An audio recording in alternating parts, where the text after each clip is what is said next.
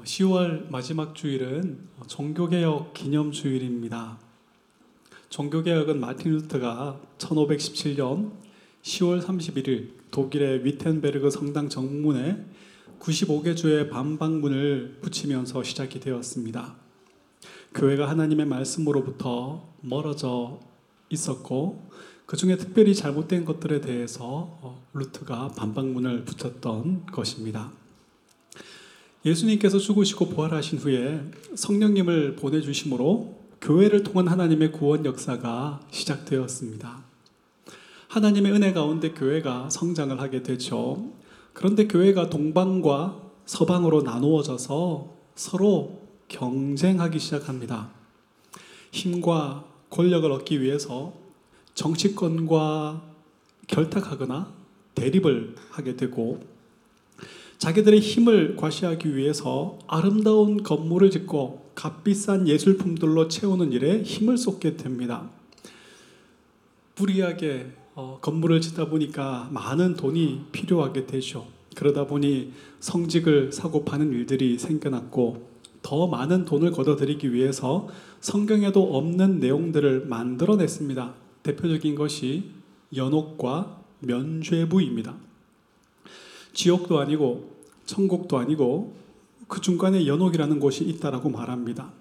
지금 연옥에서 고통당하고 있는 당신의 부모와 자녀가 당신의 가족이 면죄부를 통하여 그 고통에서 벗어나 구원을 얻게 된다라고 말합니다. 성경의 가르침을 벗어난 교황과 교회의 결정들과 주장에 대해서 토론을 하기 위해서 루터는 95개 조항에 대한 자신의 의견을 위텐베르그 성당 정문에 붙였던 것입니다. 사실 이 시대에는 공개적으로 토론할 내용이 있으면 그 내용을 미리 붙이고 상대방과 공개적인 토론을 하는 것이 일반적인 일이었습니다. 그러니까 루터는 종교 개혁을 하겠다라는 거대한 꿈을 가지고 95개 조 반박문을 붙인 것이 아니라 단순히 이 내용을 가지고 우리가 토론을 하자라고 붙인 거였습니다. 그 내용의 대부분은 면제부에 대하여 잘못된 가르침을 고발하는 것이었습니다. 면제부가 죄의 형벌을 명쾌할 수 없다.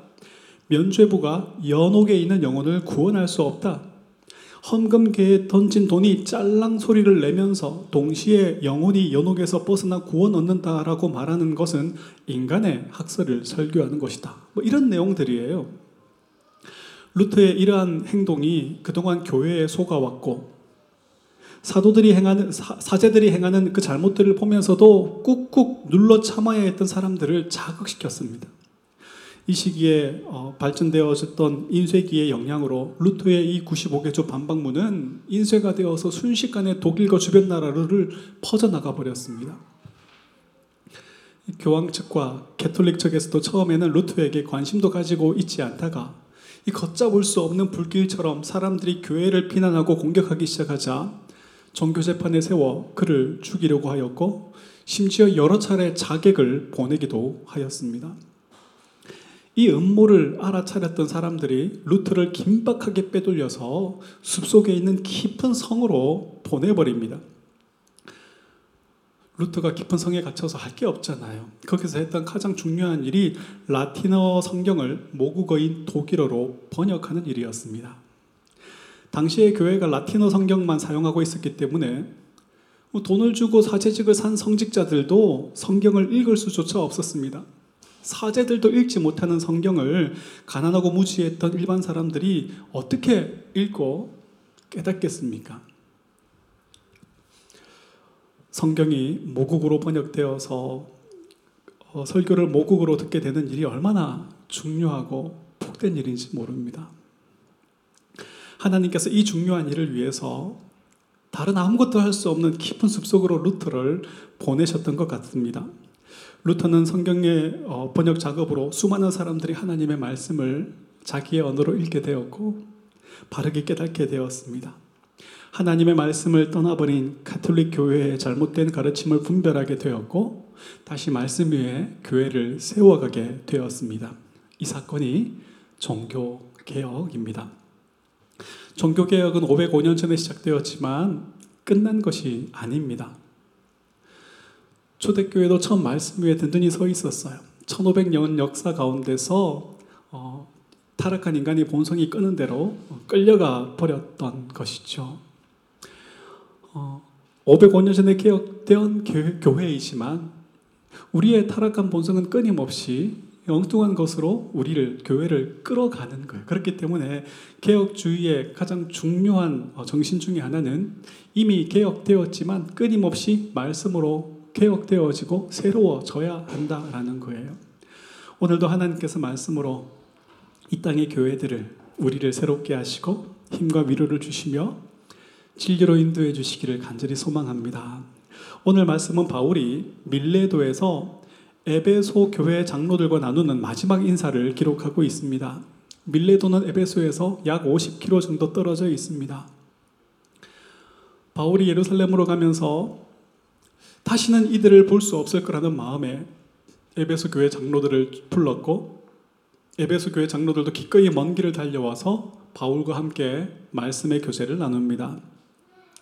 우리가 함께 먹는 것도 귀한 교제이지만 함께 예수님으로 함께 말씀으로 기뻐하고 위로받는 것이 참된 성도의 교제이겠죠. 바울은 에베소에서 에베소 교회 장로들에게 자신이 3년 동안 겸손과 눈물과 오래 참음으로 교회를 사랑하고 섬겨왔음을 고백합니다. 이어서 에베소 교회 장로들에게 같은 모습으로 교회를 섬겨주기를 부탁합니다. 또한 바울은 결박과 환란이 기다리고 있는 예루살렘으로 가게 된 것을 알려줍니다. 결박과 환란이 기다리고 있지만 끝까지 예수님을 사랑하고 끝까지 예수님께 순종하며 끝까지 예수님을 높일 수 있도록 기도를 부탁하고 있는 것입니다. 또한 에베소 교회도 끝까지 예수님을 사랑하고 예수님께 순종하고 예수님을 높이는 교회가 되도록 바른 복음과 진리의 말씀으로 이끌어 달라고 간곡하게 부탁합니다. 여러분, 예수님께서 이 땅에 오신 이유는 우리를 향한 하나님의 구원 계획을 완성해 내시기 위함입니다. 또한 성령님을 보내주셔서 교회를 세우시고 구원 역사의 마지막 시대를 여시기 위함입니다. 주님은 교회에 놀랍고 위대한 사명을 주셨습니다. 마태복음 4장 23절에 보면 예수께서 온 갈릴리에 두루다니시며 저희 회당에서 가르치시며 천국 복음을 전파하시며 백성 중에 모든 병과 모든 약한 것을 고치시니라 기록하고 있습니다. 예수님께서 이 땅에 오신 이유, 이 땅에서 하신 일들을 기록하고 있죠. 우리가 죄로 인하여 질병과 약함 속에 있음을 알게 하시는 것, 사단의 종됨과 하나님이 원하시는 의를 만들어낼 수 없는 무능한 자라는 것을 알게 하시는 것이 병을 고치시고 연약한 것을 고치시는 사역의 목적입니다. 그러니까 백성 중에 모든 병든 것과 약한 것을 고치시는 일도 천국 복음을 전파하시기 위함인 거예요. 예수님은 약속대로 죽으시고 부활하시고 하늘에 오르시면서 이 천국 복음을 전파하는 일을 교회에 맡기셨습니다. 마태복음 28장 18절에서 20절을 같이 한번 읽어볼까요? 시작. 예수께서 나와 말씀하여 이르시되 하늘과 땅의 모든 권세를 내게 주셨으니 그러므로 너희는 가서 모든 민족을 제자로 삼아 아버지와 아들과 성령의 이름으로 세례를 베풀고 내가 너희에게 분부한 모든 것을 가르쳐 지키게 하라. 볼지어다 내가 세상 끝날까지 너희와 항상 함께 있으리라 하시니라. 아멘. 교회는 예수님의 명령대로 복음을 주님 오시는 날까지 바르게 신실하게 전하고 가르쳐야 합니다. 교회가 복음을 신실하게 바르게 가르칠 때에 교회는 이 세상의 유일한 소망이며 마지막 희망이 됩니다. 왜냐하면 하나님은 이 방법을 통하여 창세전에 택한 자들을 구원해 내심으로 구원 계획을 완성해 내시기 때문입니다. 하나님께서 교회 안에 말씀을 가르치는 일로 세우신 장로가 목사입니다. 또한 성도들의 삶을 돌보고 말씀으로 위로하고 격려하도록 말씀을 떠난 삶을 책망하고 돌이키지 않을 때에는 권징하고 징계하도록 세우신 장로가 우리가 흔히 장로님이라고 부르는 분들입니다. 그래서 바울은 다시는 보지 못할 에베소 교회 장로들에게 감독들에게 말씀을 바르게 전하고 가르치도록 성도들의 삶을 돌보고 말씀으로 위로하고 격려하도록 부탁하고 있는 것입니다. 28절을 다시 한번 읽어보겠습니다. 시작. 여러분은 자기를 위하여 또는 온 양떼를 위하여 삼가라. 성령이 그들 가운데 여러분을 감독자로 삼고 하나님이 자기 피로 사신 교회를 보살피게 하셨느니라. 아멘. 여러분은 자기를 위하여 그리고 온 양떼를 위하여 삼가라 말합니다. 신앙과 삶의 모험이 되라는 말이죠. 말씀을 가르치는 일과 말씀으로 위로하고 격려하는 일은 성경을 많이 아는 지식으로 되는 것이 아닙니다. 신앙과 삶에 있어서 모범이 되어야 합니다. 특히 그 삼가라 번역된 헬라어 단어 프레스코는 주의하다, 경계하다라는 말입니다. 파수꾼이 망대 위에서 적들의 침입을 경계하는 것과 같은 의미입니다. 도대체 무엇으로부터 교회를 지켜야 하길래 감독들에게 주의하라, 경계하라, 이렇게 권면할까요? 29절과 30절을 보겠습니다. 시작. 내가 떠난 후에 사나운 이리가 여러분에게 들어와서 그 양떼를 아끼지 아니하며 또한 여러분 중에서 제자들을 끌어 자기를 따르게 하려고 어그러진 말을 하는 사람이 일어날 줄을 내가 아노라. 아멘. 바울은 사나운 이리에 대해서 경고를 하고 있고 그들을 경계하라고 부탁하고 있습니다. 사나운 이리는 이단과 거짓 교사들을 말하죠. 바울은 이단과 거짓 교사들이 에베소 교회에 들어와서 교인들을 하나님의 양떼들을 미혹할 것을 경고하고 있습니다. 이리 때가 양떼 속에 들어와서 잔인하게 양들을 물어뜯고 물어가는 것처럼 이단이나 잘못된 가르침들이 교회 안에 들어와서 엉뚱한 것을 복과 즐거움으로 쫓게 만들고 바른 믿음과 바른 신앙에서부터 멀어지게 만들 것이라는 것이죠. 교회의 가장 큰 적은 교회의 가장 큰 위기는 경제적인 어려움이 아닙니다. 몇 명 되지도 않는데 서로 서먹서먹하고 뭐 이런 게 아니에요. 사나운 이리와 같은 사단의 종이 강단에 서서 엉뚱한 복음을 전하는 것입니다. 이들은 가만히 들어와서 원망과 불평과 다툼을 만들어냅니다. 이 세상의 복과 성공을 형통으로 여기고 복으로 여기고 쫓게 만들고 신비한 체험을 쫓게 만듭니다. 예수 그리스도를 바라보며 쫓게 만들지 않고 자기를 바라보고 쫓게 만듭니다. 이런 일의 공격 앞에서 교회는 어떻게 자기를 지켜야 합니까? 오늘 말씀을 통해서 종교개혁의 핵심 내용들을 통해서 함께 확인해 보겠습니다. 종교개혁의 핵심 내용은 오직 성경, 오직 은혜, 오직 믿음입니다. 이리로부터 교회를 지키는 힘은 첫째로 오직 성경입니다. 우리 31절과 32절을 다시 한번 읽어볼까요? 시작. 그러므로 여러분이 일깨어 내가 3년이나 밤낮 쉬지 않고 눈물로 각 사람을 훈계했던 것을 기억하라. 지금 내가 여러분을 주와 및 그 은혜의 말씀에 부탁하노니 그 말씀이 여러분을 능히 든든히 세우사 거룩하게 하심을 입은 모든 자 가운데 기업이 있게 하시리라. 아멘. 이리의 공격에 대한 바울의 권면이 무엇입니까? 내가 3년이나 밤낮 쉬지 않고 성경을 가르쳤던 것을 기억하라. 지금 내가 여러분을 주와 및 그 은혜의 말씀에 부탁하노니 바울이 왜 3년이나 밤낮 쉬지 않고 말씀을 가르쳤습니까? 왜 에베소 교회 장로님들에게 이 일을 부탁합니까? 성도들이 말씀에 대한 바른 분별력으로 거짓 교사와 거짓 복음을 구별해낼 수 있게 하기 위함입니다. 다행히 에베소 교회는 바울의 권면을 받은 이 장로님들이 열심히 말씀을 가르쳐서 거짓 교사를 잘 분별할 수 있게 되었습니다. 요한계시록 2장 1절에서 3절을 보면 에베소 교회를 향한 우리 주님의 칭찬이 나옵니다. 에베소 교회의 사자에게 편지하노라. 오른손에 있는 일곱 별을 잡, 붙잡고 일곱 금촛대 사이를 거니시는 이가 이르시되 내가 내 행위와 수고와 내 인내를 알고 또 악한 자들을 용납하지 아니한 것과 자칭 사도라 하되 아닌 자들을 시험하여 그의 거짓된 것을 내가 드러낸 것과 또 내가 참고 내 이름을 위하여 견디고 게으르지 아니한 것을 아노라. 무슨 말입니까? 에베소 교회가 사나운 이리와 같은 이 거짓 교사들을 분별해 낼 수 있을 정도로 말씀 위에 잘 서 있었다는 거예요. 주님께서는 바울을 통하여 에베소 교회에 흉악한 일이가 올 것을 경고하시면서 동시에 그들과 싸워서 이길 수 있는 무기도 주셨습니다.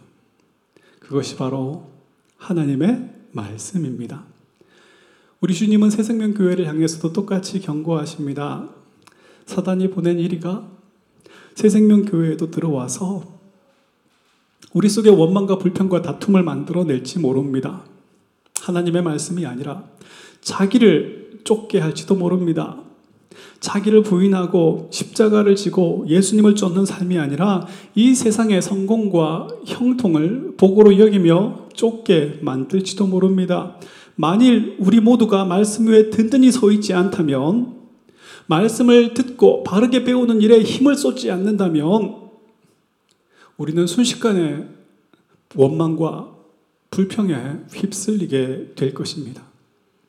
그 사람의 말을 듣고 그 사람을 쫓게 될 것이고 이 세상의 성공과 형성을 쫓게 될 것입니다. 만일 우리가 우리의 자녀들을 말씀 위에 든든히 서는 일에 관심을 가지지 않는다면 우리의 자녀들은 우리의 눈앞에서 사나운 이리에게 물려가는 것을 그저 바라만 보게 될 것입니다. 하나님은 말씀하시는 하나님이십니다. 그리고 그 말씀에 자신을 묶으십니다. 그래서 하나님의 말씀은 하나님이십니다. 하나님의 말씀은 능력입니다. 하나님은 말씀으로 천지를 창조하셨습니다. 예수님은 단지 말씀으로 귀신을 내어 쫓으시고 파도를 잠잠케 하시고 죽은 자를 일으키셨습니다. 그리고 예수님은 바로 이 말씀 위에 교회를 세우셨습니다. 또한 말씀으로 교회를 붙들고 계십니다. 하나님의 말씀은 교회의 기초이며 이리로부터 교회를 지켜내는 힘입니다. 우리를 구원하셔서 하나님의 자녀로 성령님과 동행하는 풍성한 삶으로 인도하시는 그 유일한 방법도 바로 하나님의 말씀입니다. 이것보다 더 중요한 무기가 없고 이것보다 더 강력한 무기가 없습니다. 하나님의 말씀이 우리의 검이요, 우리의 방패입니다. 구약시대의 언약의 백성들이 타락하여서 하나님의 심판을 받기 전에 먼저 일어났던 일은 하나님의 말씀을 듣지 않게 된 것이었습니다. 나중에는 거짓 선지자의 말과 하나님의 말씀을 전하는 참된 선지자조차 분별해내지 못할 정도였습니다. 하나님의 말씀을 전하는 종들을 때리고 가두고 죽였죠. 중세 교회가 타락할 때에도 가장 먼저 일어났던 일이 성경을 읽고 가르치는 일이 제대로 되지 않았던 것입니다. 일반 사람들은 독일어를 쓰는데 성경이 라틴어로 되어 있었기 때문에 일반 사람들은 성경도 없었지만 저도 읽을 수가 없었습니다. 돈을 주고서 산 사제가 어떻게 라틴어를 읽겠어요? 읽지도 못하는 성경을 어떻게 바르게 해석해서 전할 수 있겠습니까? 우리는 한글로 된 걸로 보면서도 이게 무슨 말인지 모르는데. 그래서 말도 안 되는 소리, 우습게 소리 나고 면제부 같은 거다 만들어 팔고 그랬던 거예요. 그런데 그게 잘못된 것이라고 아무도 알아채지도 못했던 거예요. 그런데 여러분 지금은 다릅니까? 성경은 우리에게 어떻게 말씀하십니까? 요한복음 5장 38절, 39절에서 예수님이 이렇게 말씀하십니다. 너희가 성경에서 영생을 얻는 줄 생각하고 성경을 연구하거니와 이 성경이 곧 내게 대하여 증언하는 것이니라. 여기서 말하는 성경은 구약 성경을 말하는 것이겠죠. 구약 성경은 예수님을 대하여 증거하고 있습니다. 우리도 아브라함을 본받아서 아브라함이 받았던 그 복을 받자 이런 게 구약 성경의 내용이 아니라 예수 그리스도에 대해서 증언하고 있는 것이 성경의 내용이라고 주님께서 말씀해 주신 거예요. 성경은 예수님에 대하여 증거하고 있습니다. 우리가 만들어낸 의가 아니라 예수 그리스도의 의를 의시함으로 우리가 구원을 얻게 된다는 이 복음을 증거하고 있습니다. 그런데 지금도 성경을 펴놓고 윤리적인 도덕적인 설교를 하는 목사들이 얼마나 많습니까? 우리도 누구처럼 이렇게 삽시다. 우리도 누구처럼 이렇게 해서 하나님께 이런 복을 받읍시다. 하는 목사들이 얼마나 많이 있습니까? 예수 그리스도를 통하여 얻은 이 영생에 대하여 즐거워하며 그 하나님의 나라를 바라보게 만들지 않고 이 세상의 형통과 복을 쫓고 그것으로 마음껏 자기를 즐겁게 하며 살게 만드는 그런 설교들이 얼마나 많이 있습니까? 하나님은 66권의 책을 하나님의 말씀으로 기록하게 하셨고 무엇보다 우리의 언어로 번역되게 하셔서 언제나 늘 우리 손에 두고 우리 곁에 두고 읽을 수 있도록 해 주셨습니다. 이것이 얼마나 큰 은혜이고 복입니까? 능력의 하나님의 말씀이 그 언약의 말씀이 기록된 성경이 우리 손에 우리의 언어로 들려져 있다니까요. 그런데도 안 읽는 것은 도대체 어떤 배짱인 것입니까? 우리는 시간 없어도 골프 치고 낚시하고 게임하고 드라마 보고 오락 프로그램 보고 영화도 다 챙겨 봅니다. 시간 없다 하면서 내가 좋아하는 것은 어떻게든 해내는 게 우리 아닙니까? 그런데 성경은 읽지를 않아요. 여러분을 꾸짖는 게 아니라 이렇게 저를 꾸짖고 있는 거예요. 어. 성경 어렵죠. 무슨 말인지도 모르겠죠. 읽어도 재미도 없고요. 그래서 교회에 목사를 세우셔서 가르치게 하신 거예요. 모르는 거 있으면 물어보라고 교회에 목사를 우리 하나님께서 세워놓으신 거란 말이에요. 그러니까 목사를 다른 일로 바쁘게 만들지 말고 질문을 자꾸 던지세요. 질문을 이렇게 그래야지 저도 발전이 있고 여러분도 발전이 있지 않겠습니까? 하나님 자기 신의 성품을 담은 약속을 담은 그 말씀을 우리의 손에 지워 주셨어요. 도대체 뭘 더 해주셔야 돼요, 하나님 우리에게? 왜 하필 말씀이냐? 왜 겨우 말씀이냐? 라고 생각하지만, 말씀이면 충분한 거예요. 하나님 말씀을 통해서 자신을 내어주고 계시거든요. 그래서 바울도 다른 것을 부탁한 것이 아니라 이 말씀을 부탁한 거예요. 하나님의 말씀은 택한 자를 구원해 내시는 능력이고 구원해 내신 자들의 믿음과 소망을 견고케 하는 능력입니다. 교회를 우리를 우리의 자녀들을 사나운 이리로부터 지켜내는 능력입니다. 성령님께서 오직 하나님의 말씀만 의지하고 붙든 삶으로 우리를 이끌어 주시기를 간절히 사모합니다. 기쁨으로 우리 주 예수 그리스도를 바라보며 쫓게 해 주시기를 간절히 사모합니다.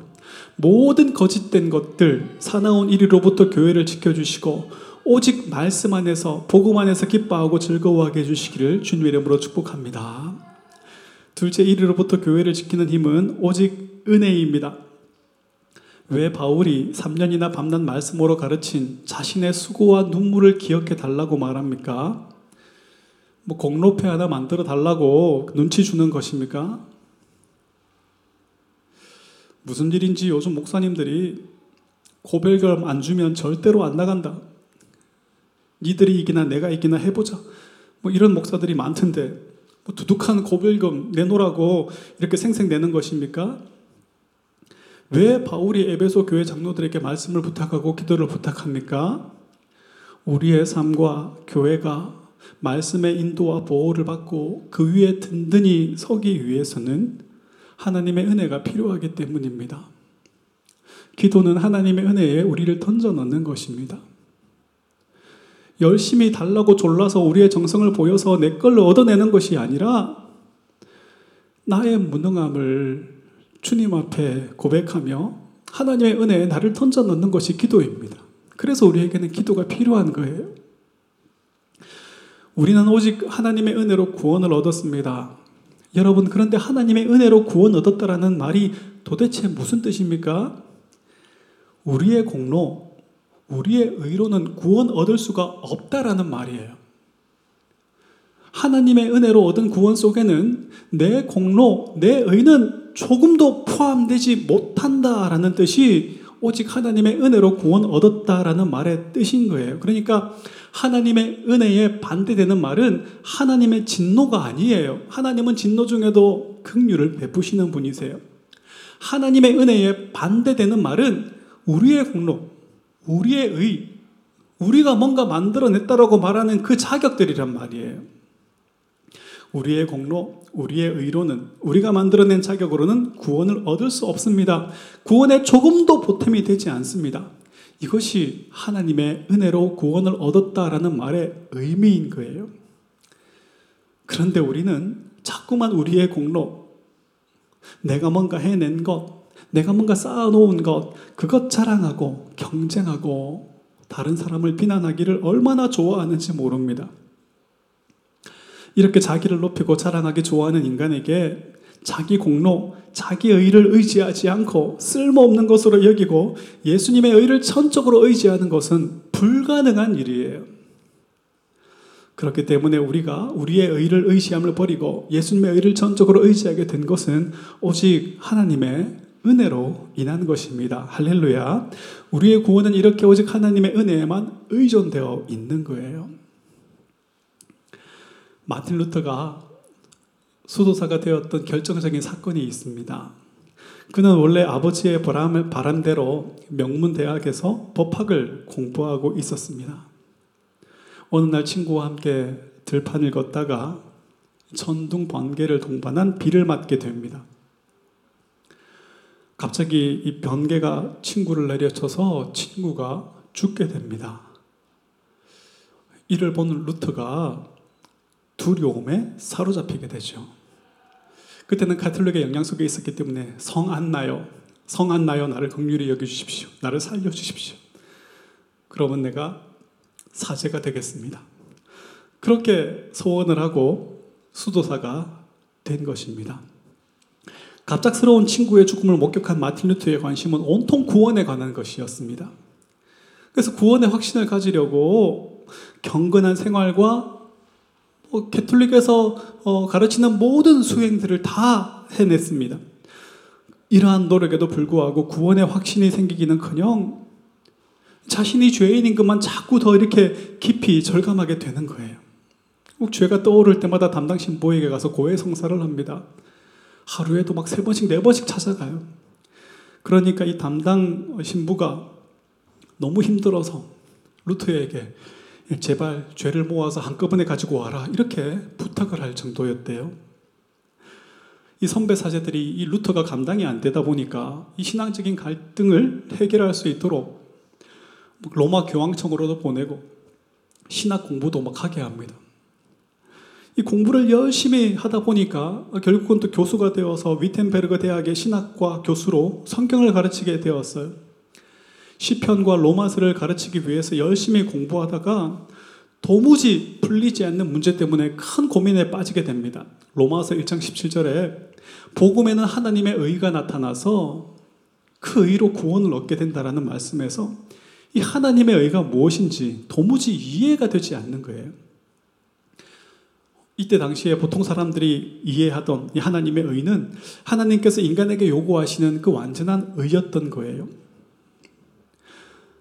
하나님께서 우리 인간에게 요구하시는 그 완전한 의가 어, 이 구원을 얻는 의라면 결국 인간은 의에 이르지 못하고 죄인으로 정죄될 수밖에 없고 심판과 저주를 받을 것이 너무나 당연한 일이었어요. 그럼 이것이 어떻게 복음일 수가 있겠냔 말이에요. 나중에 기록에 보면 어, 루터는 이 하나님의 의라는 말을 혐오하기까지 했대요. 결국 하나님께서 루트에게 은혜를 베푸셔서 이 말씀을 밤낮으로 고민하게 만드셨어요.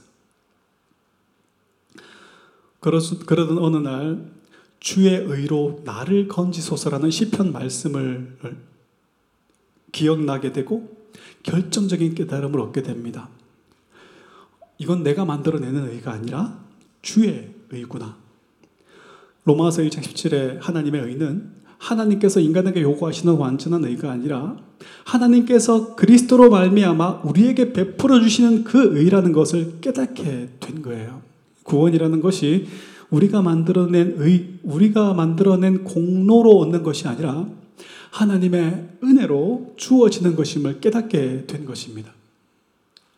성경을 보는 눈이 완전히 바뀌어지게 된 것이죠.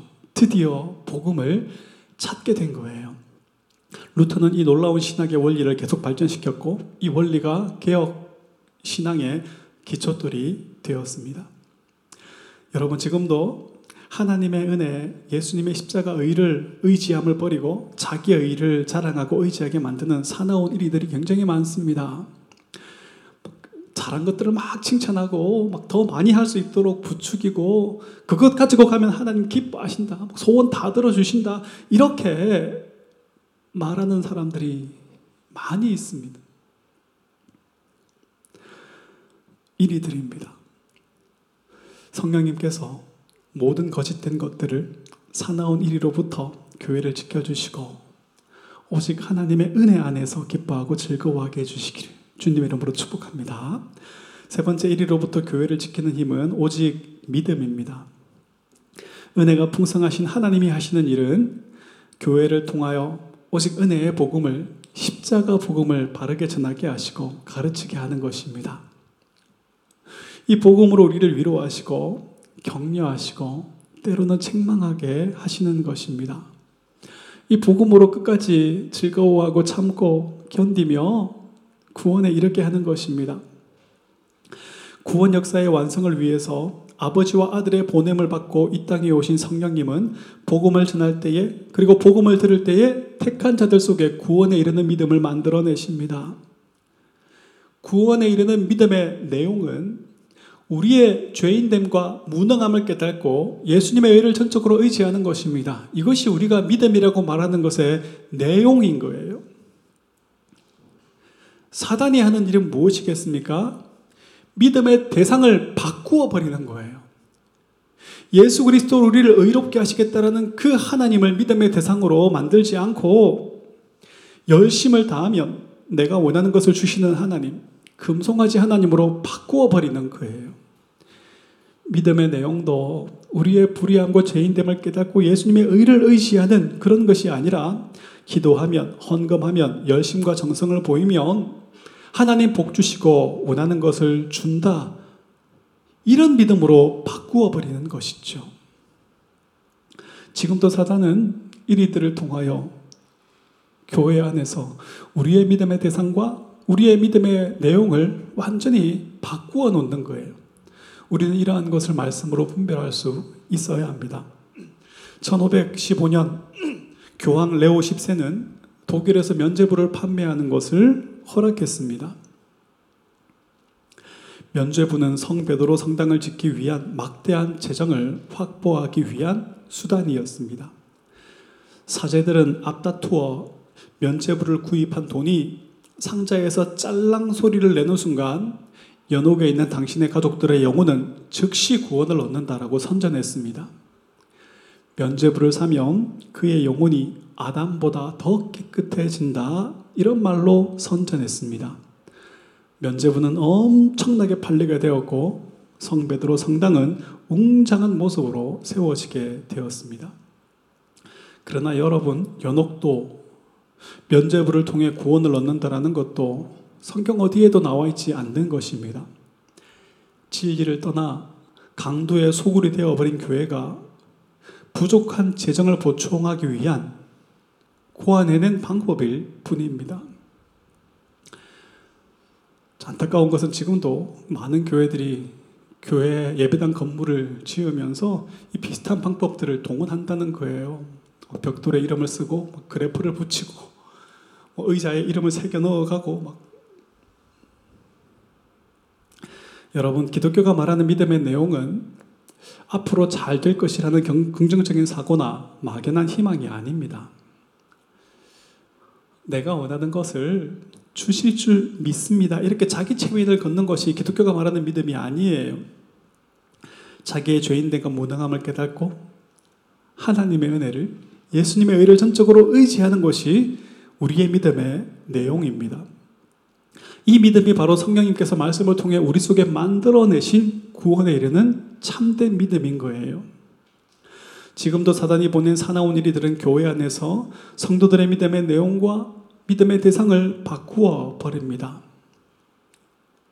요즘 유튜브에서 예수님의 의를 의지 않아도, 의지하지 않아도 구원 얻을 수 있다라고 말하는 유명한 신학자들의 영상들이 전 세계적으로 퍼져 있어요.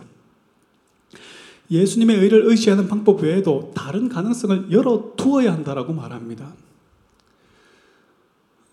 복음을 듣지 못하고 죽은 수많은 사람들, 그들에게도 구원의 가능성을 좀 열어놓아야 되지 않겠냐, 이렇게 말하는 것이죠. 많은 사람들이 이들의 주장을 환영하고 지지합니다. 예수님의 의를 의지하지 않아도 어, 착하게 산 사람들이 구원을 얻는다라는 이들의 주장은 충분히 이해가 되고 충분히 우리에게 공감이 되는 것이기 때문이죠. 하지만 이들의 주장은 구원을 얻을 만한 다른 이름을 주신 일이 없다라고 말씀하시는 그 하나님의 말씀과 정면으로 부딪힙니다. 자기의 의로는 구원받을 수 없다라는 성경의 가르침과 정면으로 부딪힙니다. 여러분, 우리는 무엇을 믿어야 합니까? 성경을 통해 자기를 알려주시는 그 하나님을 믿어야 하고, 자신의 말씀에 자신을 묶어서 그 말씀을 신실하게 이루어내시는 그 하나님을 믿어야 합니다. 하나님의 말씀이 우리의 상식과 우리의 이해와 부딪힐 때에도 하나님의 지혜의 크심을 우리는 찬송할 수 있어야 하고, 하나님의 생각과 하나님의 방법이 옳고 선하며 완전함을 우리는 고백해낼 수 있어야 합니다. 우리가 부르는 찬양의 가사처럼 다 이해할 수 없을 때라도 감사하며 날마다 순종하며 주 따르리라. 이 고백을 해낼 수 있어야 합니다. 성령님께서 모든 거짓된 것들, 사나운 일이들로부터 교회를 지켜주시고, 오직 성령께서 말씀을 통해 만들어내신 이 참된 믿음 안에서 함께 기뻐하고 즐거워하는 새 생명 교회 될 수 있기를 주님 이름으로 축복합니다. 말씀을 맺습니다. 종교 개혁자들은 부패하고 타락한 교회를 향해서 지금 교회가 하나님의 말씀을 떠나 있다라고 외쳤습니다. 종교 재판에 넘겨져서 어, 죽임을 당할 것을 알면서도 큰 소리로 외쳤습니다. 복음이 바르게 전해지지 않으면 더 이상 이 세상에 소망은 없고 미래가 없기 때문입니다. 하나님께서는 이들을 통해서 교회를 다시 말씀으로 새롭게 하셨습니다. 하나님께서 크신 은혜를 베풀어 주신 것이죠. 종교개혁자들과 그들의 가르침을 받은 목사들은 바울의 당부를 받았던 에베소 교회 장로들처럼 말씀을 바르게 설교하고 가르치는 일에 밤낮으로 헌신하였습니다. 그 결과 수많은 교회들이 말씀 위에 서게 되었고 하나님의 구원 사역이 힘을 얻게 되었습니다. 올해는 종교개혁 505주년이 되는 해입니다. 이 땅의 교회들이 이제는 말씀 위에 보란 듯이 든든히 서 있습니까? 그렇지 못합니다. 여전히 사단이 보낸 이리들이 교회 안에 득실되고 욕심과 욕망을 부추기는 설교를 해대고 있습니다. 세속주의, 성공주의, 기복주의, 신비주의에 물든 복음으로 사람들의 눈과 귀와 마음을 어둡게 만들어 놓았습니다.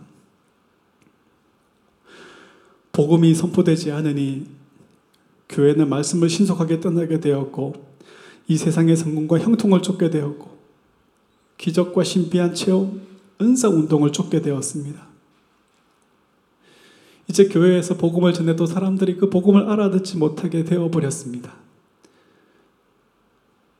나를 즐겁게 하지 못하는 그 복음이 무슨 복음이냐라고 사람들은 따져 묻게 되었습니다. 십자가가 붙었다고 다 교회가 아닙니다. 사람들이 많이 몰려 있다고 어, 참된 교회가 아닙니다. 말씀이 바르게 전해지고 있는 음, 참 교회를 우리는 분별할 수 있어야 합니다. 종교개혁은 505년 전에 시작되었지만 끝난 것이 아닙니다. 우리는 계속해서 말씀으로 새로워져야 하고 그 말씀의 인도를 받아야만 합니다. 오늘도 하나님께서 우리와 우리의 자녀들을 극률히 여겨 주셔서 진리의 성령님을 통해 모든 거짓된 것들을 사나운 이리로부터 교회를 지켜주시고 오직 말씀, 오직 은혜, 오직 성령님께서 말씀을 통해 만들어내신 참된 믿음으로 우리를 새롭게 하시고 우리를 경고케 하시고 힘과 소망을 주시고 모든 것을 참고 견디게 해주실 뿐 아니라 기뻐하고 즐거워하게 해주시기를 다시 한번 주님 이름으로 축복합니다.